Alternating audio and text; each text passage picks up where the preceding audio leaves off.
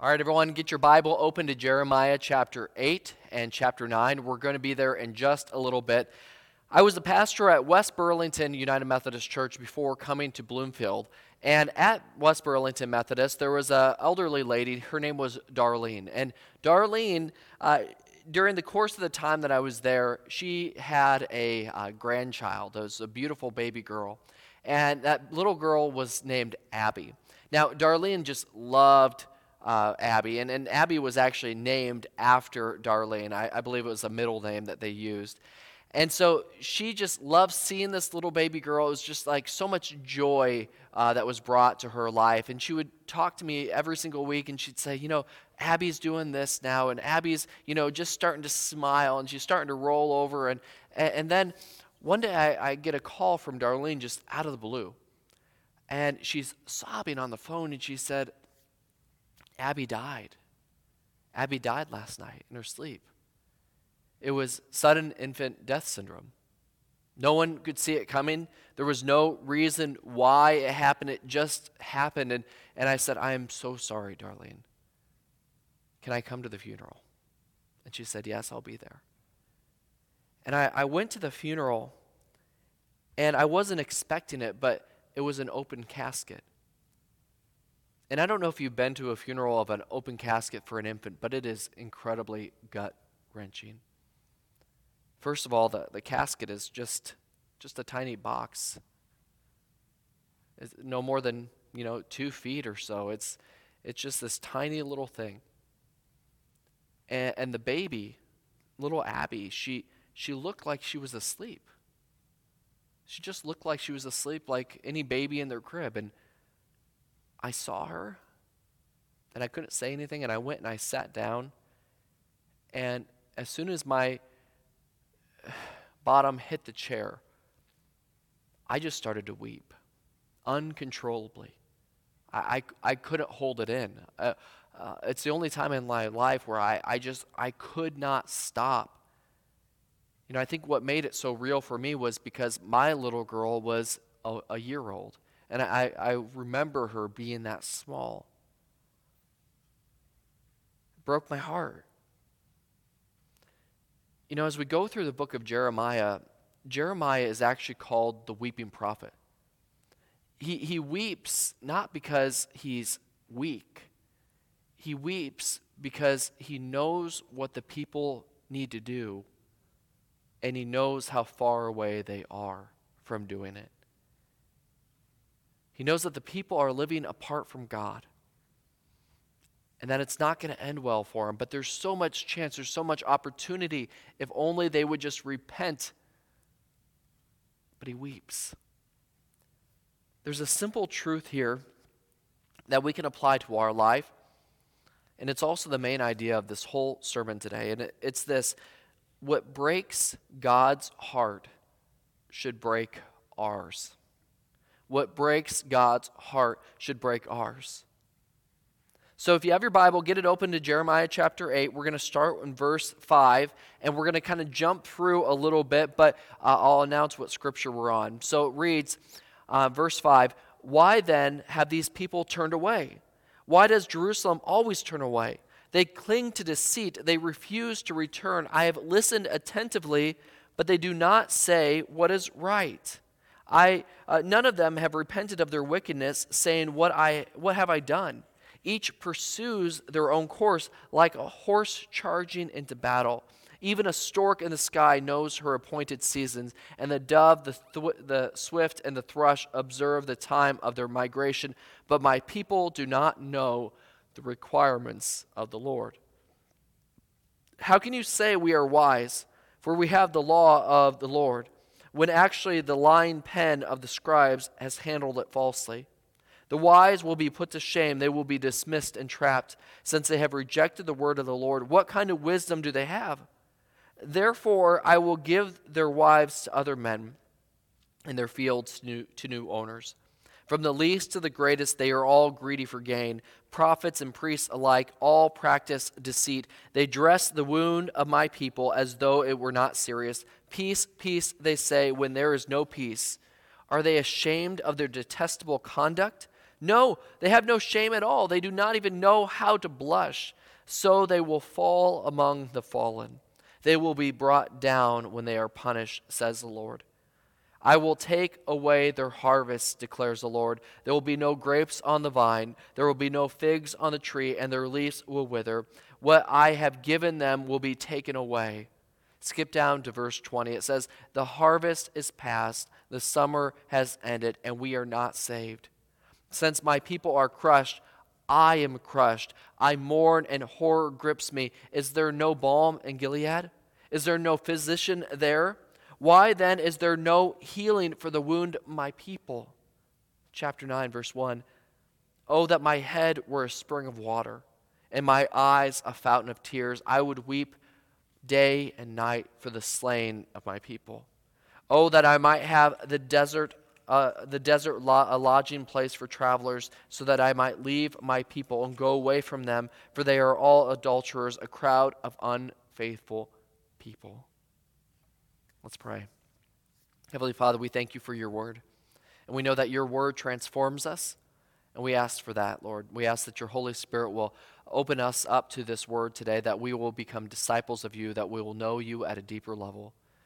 Lord, we ask that you will pl- bless this time and bless this preacher. Pray this in your holy name, the name of Jesus Christ. Amen. Jeremiah's heart was broken because the people of God were out of relationship with God. They were doing what was wrong. And he knew that there was impending doom that would fall upon them. His heart was broken because he knew that God yearned for his people to return, but it was just not happening. And so today, I want to give you some things that break God's heart, and, and really they should break our heart as well. There's four things that should break our heart that we find in the scripture today. And number one is this it should break our hearts when people refuse to repent. It should break our heart when people refuse to repent. So, what is repentance? It's a turning away from the bad things that you do in life. Listen to verse 5. It says, Why then have these people not uh, turn, why have these people turned away? Why does Jerusalem always turn away? They cling to deceit. They refuse to return. So Jeremiah is basically say, saying they have all this opportunity to see the, the things that they're doing in life that do not match up to God's will. And, and they, they know, they have all the knowledge why they should not be doing these things, but they continue to worship false gods. They, they continue to do things that are morally and ethically um, uh, evil. They continue to go on this path and, and they're flaunting their sin. They don't really care that they're doing it. Nothing has changed. Jeremiah has given this, them this message over and over, and even prophets before Jeremiah have given them this message. They have the word of God, and they choose not to do anything with it. But here's what I do know as humanity, we have a hard time admitting that we're wrong. And, and I looked into this. I'm like, why, why is it that we have a hard time admitting that we're wrong?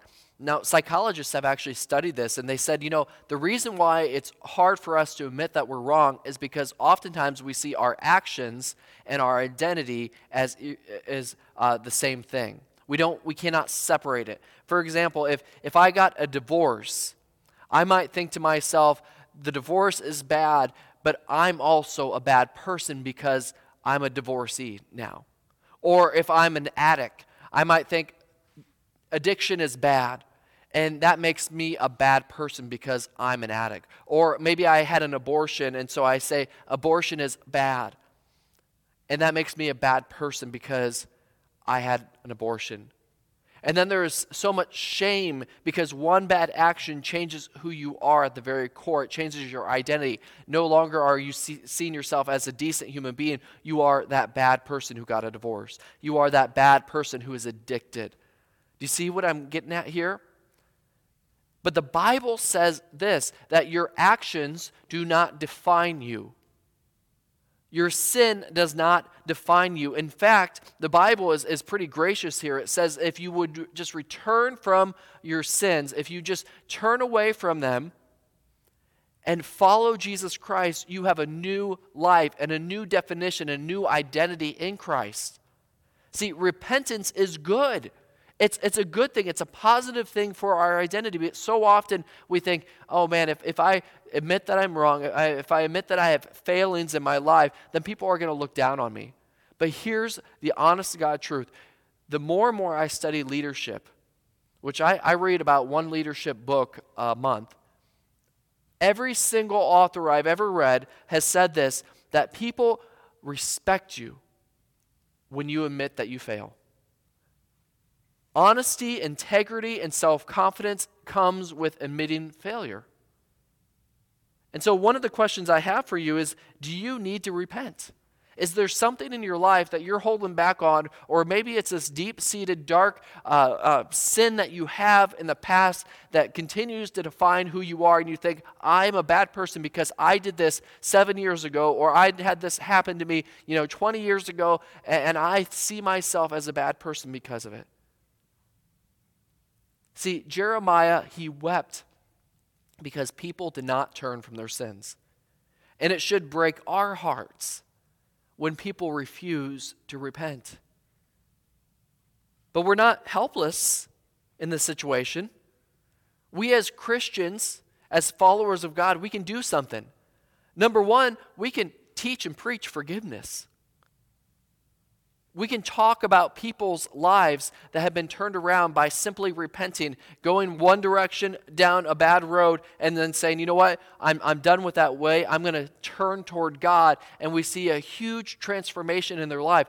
Those are stories that we can tell other people. And that actually might be your story. That's why testimonies are so powerful, because it's showing people that transformation does occur that you don't have to be defined by your past. And, and that's what people need. They desperately need a new beginning in life because their shame and their guilt is weighing them down. We can teach people that it's, it's strong, it, there's strength and weakness. That just because you fail doesn't mean that you're a failure for life. If you fail, you pick yourself up, you learn from it, and you continue to go down the right path. We can also teach people that repentance is the quickest way to transformation. You know, I don't know anybody who, who wants to stay the same way that they are right now. Most of us, we want to continue to grow in life. We want to continue to get better.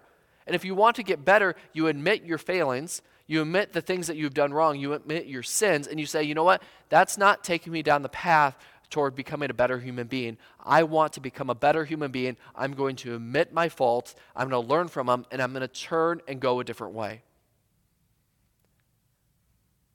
So, the first thing that breaks God's heart is this when we don't repent. The second thing that breaks God's heart is this it's when we reject the Word of God, or more correctly, when the people of God reject God's Word. Listen to this. It says, But my people do not know the requirements of the Lord. All right, so my, my wife decided she wanted to get a spin bike. We, we're avid um, people in the gym. We, we have a little home gym in our house, and uh, we, we got a treadmill about a, a, year and a half ago, and um, we actually wore our other treadmill out. So we, we actually used our gym equipment, all right? And she's like, you know, I, I have kind of bad knees, so I want something that's going to be easier on my knees. And so she's like doing her research, and she says, Tim, I think I'm going to get a spin bike. All right, let's do it. Let's get a spin bike. All right, or spinning bike, I think that's what you call it. Now, we got the, the spinning bike in the mail, and it came in this big old package, and she starts taking all these pieces out, and, and, it really looks like, you know, one of those packages from IKEA, the things that you, you have a part here and a part here, and you're really not quite sure what it looks like and how, how it goes together. All right, so she's putting all these things together, and, and I thought to myself this, what would it look like if she just had the, the picture of what the finished bike looks like and she has all these different pieces and she just went from that picture and said, okay, this is what I need to do, it would have been practically impossible to put this bike together in that way. See, there's something called instructions, and the instructions give you a detailed plan, a detailed method on how to put this thing together. Now, think about this in terms of the Christian walk with God. I can look at a mature Christian and I can say, that's what I want to be like. I can look at somebody with, with grace and kindness and gentleness, who's humble, who's a servant leader, and say, I want to be like that. I want to be that kind of Christian. And I can say, okay, that's my image, that's my model that I'm going for, and I have all these little pieces.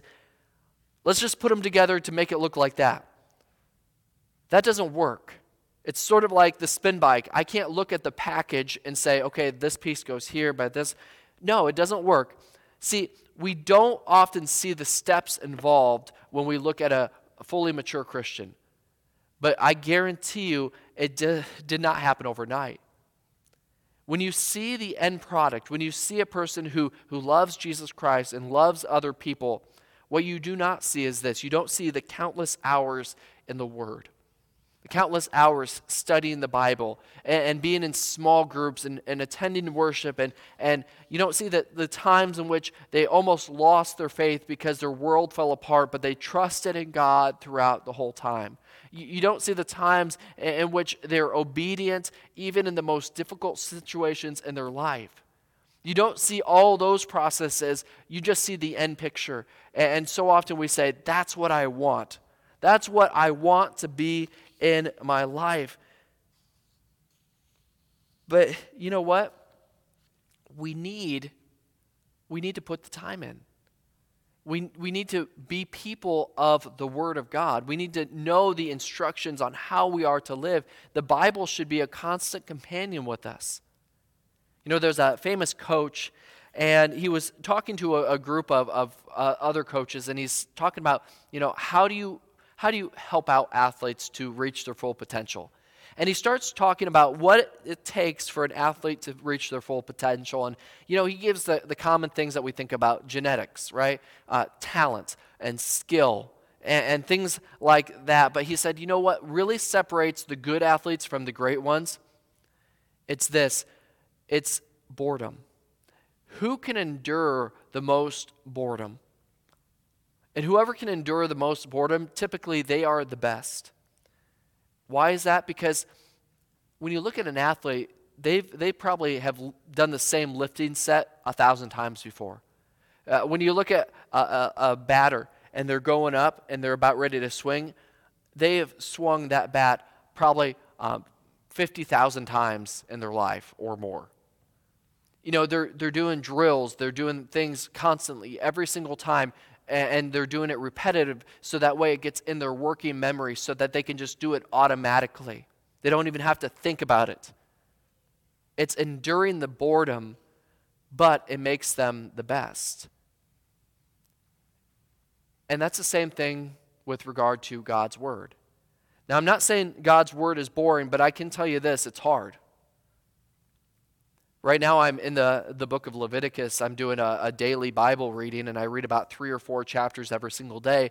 And Leviticus is hard. I think this morning I read about um, what you do if you have a, a boil on your face or a, um, uh, a white sore. Um, I bet you didn't know this, but you're supposed to look and see if there's a yellow hair that pops out of it. And if you have a yellow hair that pops out of that white spot in your, on your face, then you're outside of the camp for seven days right?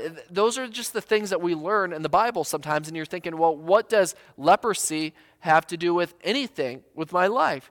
Eh, well, here, that's not the point. The point is learning to love the Bible, learning to be in the Bible and see it holistically. And what happens is, is when you become a Christian who reads the Bible, it becomes a part of your everyday life, and you love the Word. You love being with other people who love the Word. You love talking about the Bible. You love going to a church that preaches the Bible. And this joy for the word becomes contagious. And, and, so God's saying, you know what? My people don't read the word, they don't follow it. But here's what you can do you can enjoy the boredom, you can endure it. You can learn to love the Word of God and be in it every single day. And that's one of the things that I've loved about this church over the last seven and a half years is that people here read the Word.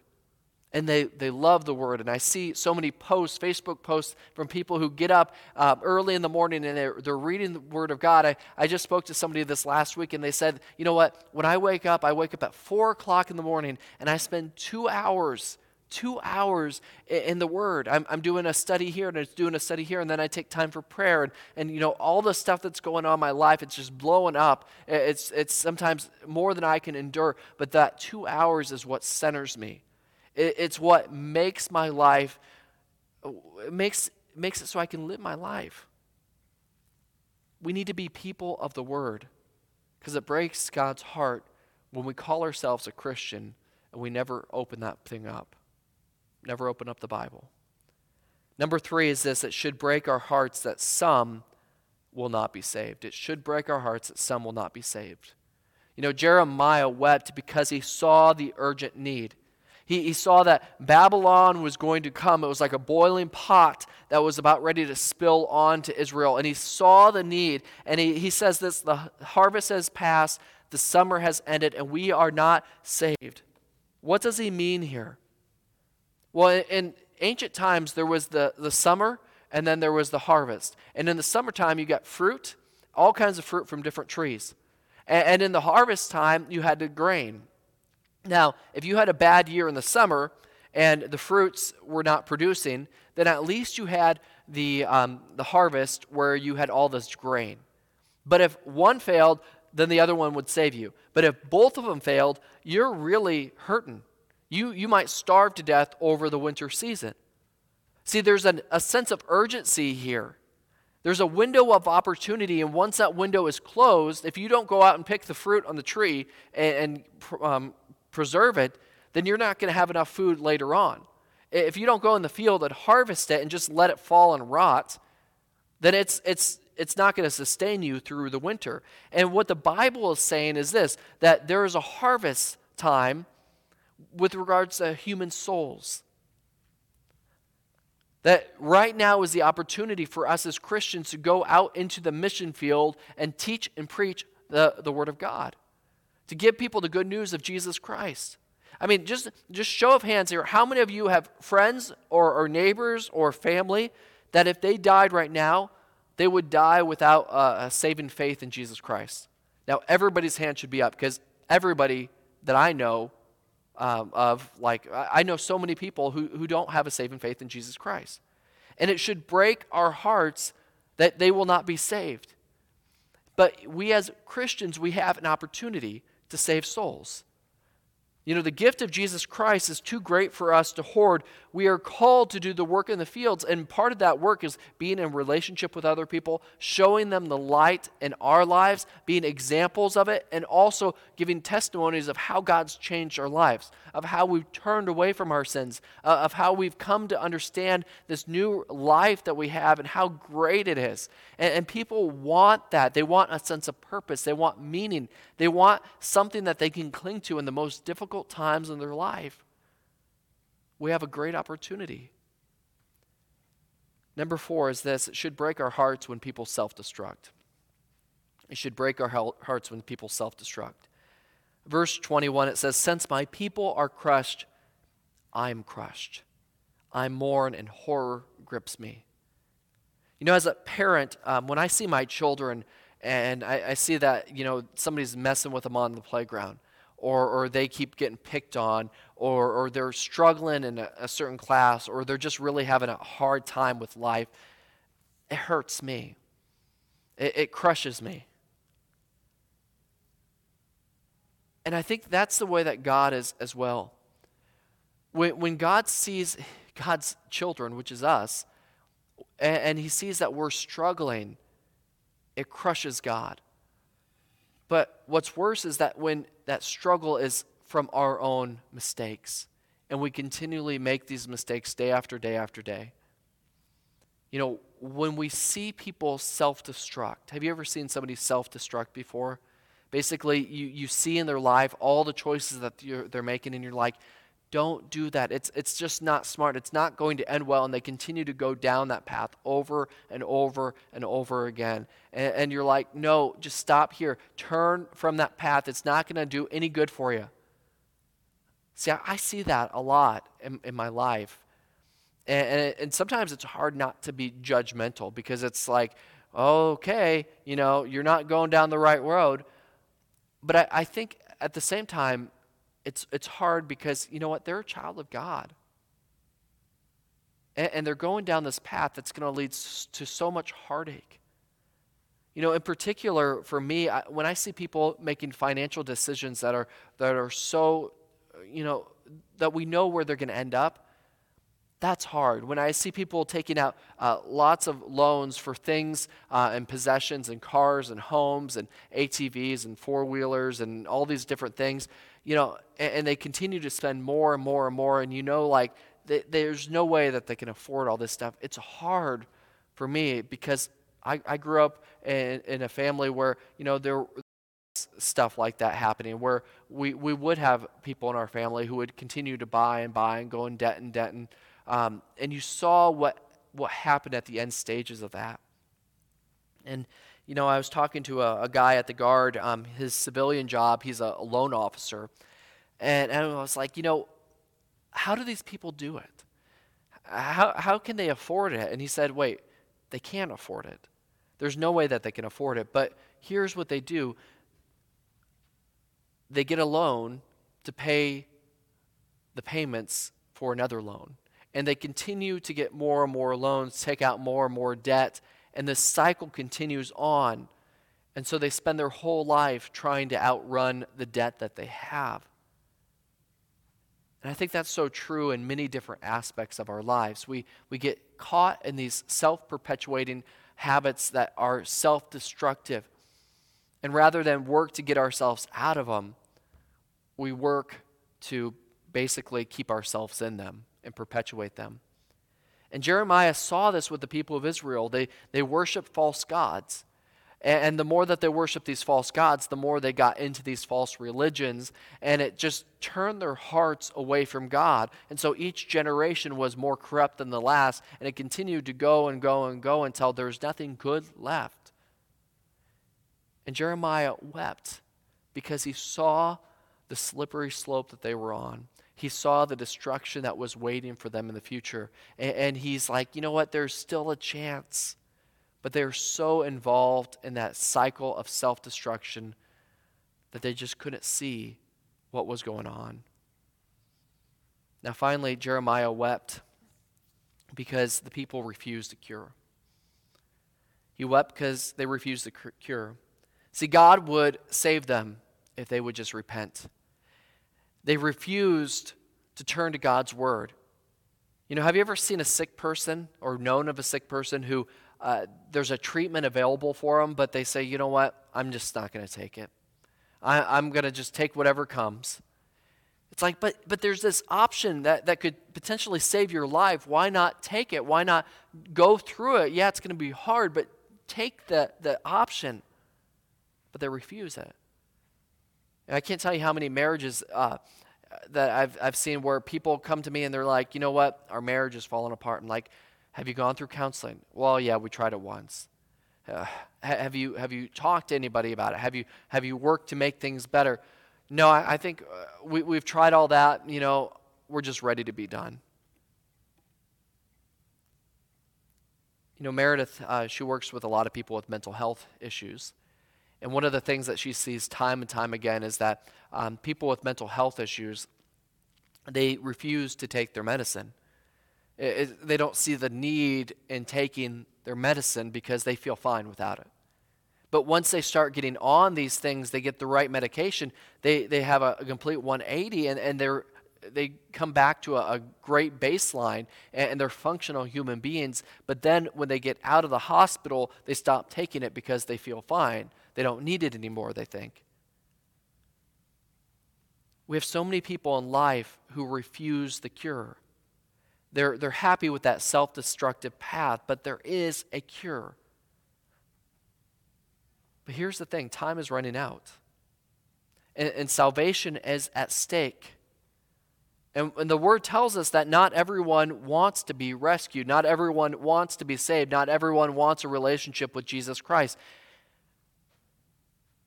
But what breaks God's heart should break our heart. You know, it should break our hearts that people refuse to repent. It should break our heart that people reject the Word of God. It should break our heart that some people do not want to be saved. It should break our heart when we see people who are self destructing. It should break our heart when people refuse the cure. But we're not helpless. we can become the transformation that we want to see. And what I mean by this is when we start living the life that Jesus Christ wants us to live, when we start uh, reading our word, the Word of God every single day, when we start treating people with kindness and mercy and justice, when we start uh, learning how to give of ourself, of our time and our resources, and we start to love on other people, it shows people a different kind of lifestyle. When we show people uh, that it's okay to, to basically cry and it's okay to, to admit that we're wrong, it shows people, you know what? This is a different way of living when, when we go through the most difficult times of our lives, when, when a child dies, or when we have financial ruin, or we lose everything, we show these people that, you know what, no matter what happens, my hope is not based on my house, it's not based on my family. My hope is found in Jesus Christ alone. When we are able to put our hope in that and transcend the circumstances of this world, that is a powerful witness to other people. And they say, I want that. Whatever you have, I want that in my life. And that gives us the opportunity to share the love of Jesus Christ with them. And that's why, even though we weep for all these things that happen, the choice is really ours. How are we going to live today? Are we going to live as people who, who know Jesus Christ and, and love other people and love God with all our heart, mind, soul, and strength? Or are we going to just choose to say, you know what, the problem is too big for me? No. We have an opportunity to save lives. We have an opportunity to do like Jeremiah did and go forth into the, the people and say the things that people don't want to hear, but also to show love and compassion and to preach and teach the good news that Jesus Christ came so that all might live. So let's pray. Heavenly Father, we thank you so much for your word. Your word transforms us and it changes us. And, we thank you so much for your servant Jeremiah. We knew that he had so much uh, to weep about. There were so many things going wrong, but you put him in that specific place and specific time so that he could fulfill a vital ministry. He would uproot and tear down and destroy, uh, and, and it was all to kind of get the field ready so that his people, your people, would be able to experience new life. So, Lord, we, we thank you so much for your word. We thank you for the harvest that is before us. And we just ask, Lord, that we will find opportunities to preach and teach the words of Jesus Christ, to bring the good news to all people. We thank you so much for this time, Lord. And we ask that you will empower us to do these things through the Holy Spirit. We pray this in your name. Amen.